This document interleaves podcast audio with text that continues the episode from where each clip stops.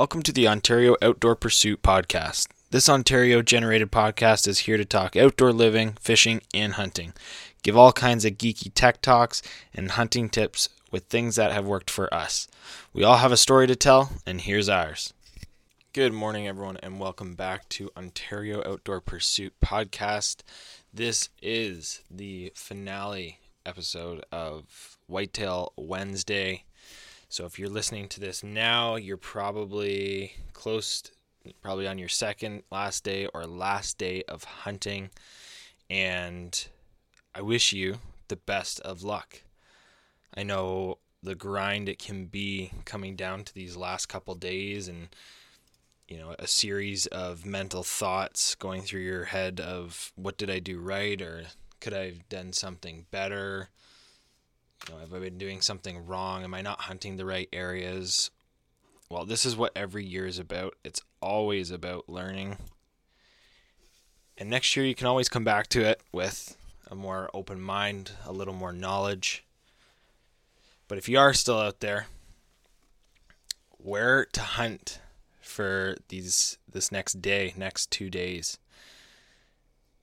Pinch points are my favorite at this point. You're so late in the season that you're probably not even going to be considering that there's a, a small chance of there being a, a, little late season rut action happening. Um, generally, I don't I don't like to refer to it even as a late season rut, but rather more of bucks, younger bucks that haven't got the opportunity to breed. Um, the bucks that have been kind of brushed off by the older, more mature bucks in that early November to mid November rut when we're really at the peak of it. So that's how I kind of like to look at it. So at this point, you're really just focusing on food and bedding. Here in the southern parts of Ontario, you are allowed to have bait out, and this time of year, bait can be super effective. Um, depending on your hunting style, that might not be something of interest to you because maybe you think that's cheating or you just you want to go about it the right ways. Well, it is okay to bait, and if you're doing it, apples work wonders this time of year. I say apples, and I, I will get to corn, but apples are awesome because squirrels don't eat them. So while providing great nutrients for the deer, um, and even though it's something that they wouldn't see, it's not natural this time of year for apples to be falling. Those apples will keep those bucks and does rolling around frequently.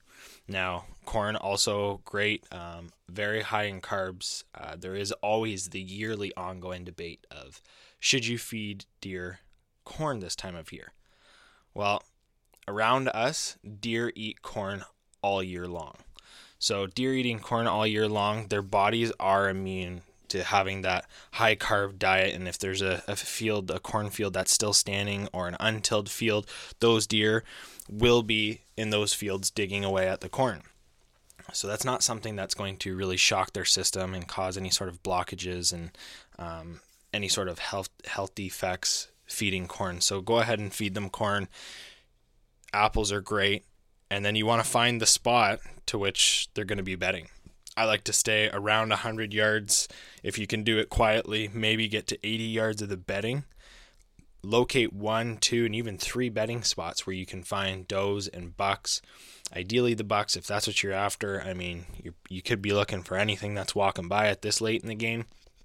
So find the bedding points, and maybe if you are running a bait site, run a tree stand right on a pinch point, a heavy use trail. You can always kind of see where they're coming. If there's snow on the ground still, like we're kind of we're a little low on that after this big rain that we just had. So you're gonna just really look for for some mud spots that kind of look like a I like to call a highway, a highway of deer traveling. So set up along that pinch, and you know I find grunting and um, still using doe bleats and a lot of rattling is still super effective this time of year.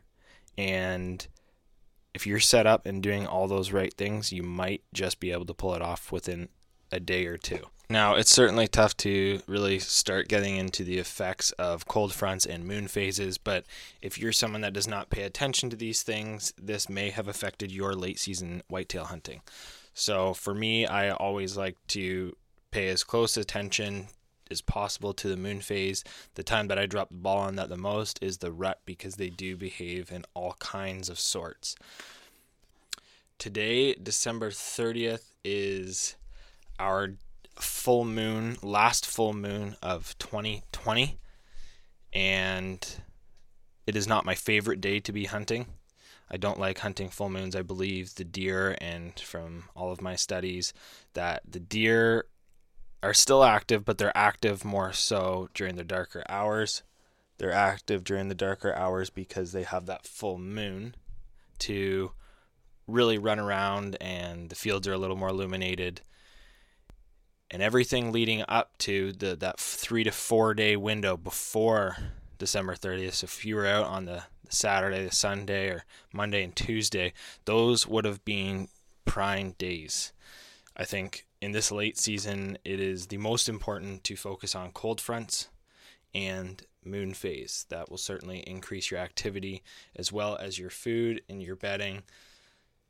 So, if you haven't followed along the moon phases, flip back a couple of episodes, listen along to the Whitetail Wednesday series, and listen to little blips and tidbits of when I'm talking about the moon phase because telling you, it works. I've got three years of books to back it, and the behavior is all the same throughout those phases. Each deer obviously, you know, reacts differently, but they all do the same thing every year within those three to four day periods. That is that is the most active. That's when I have the most markings and logs in my books. So best of luck to you today and tomorrow to get it done.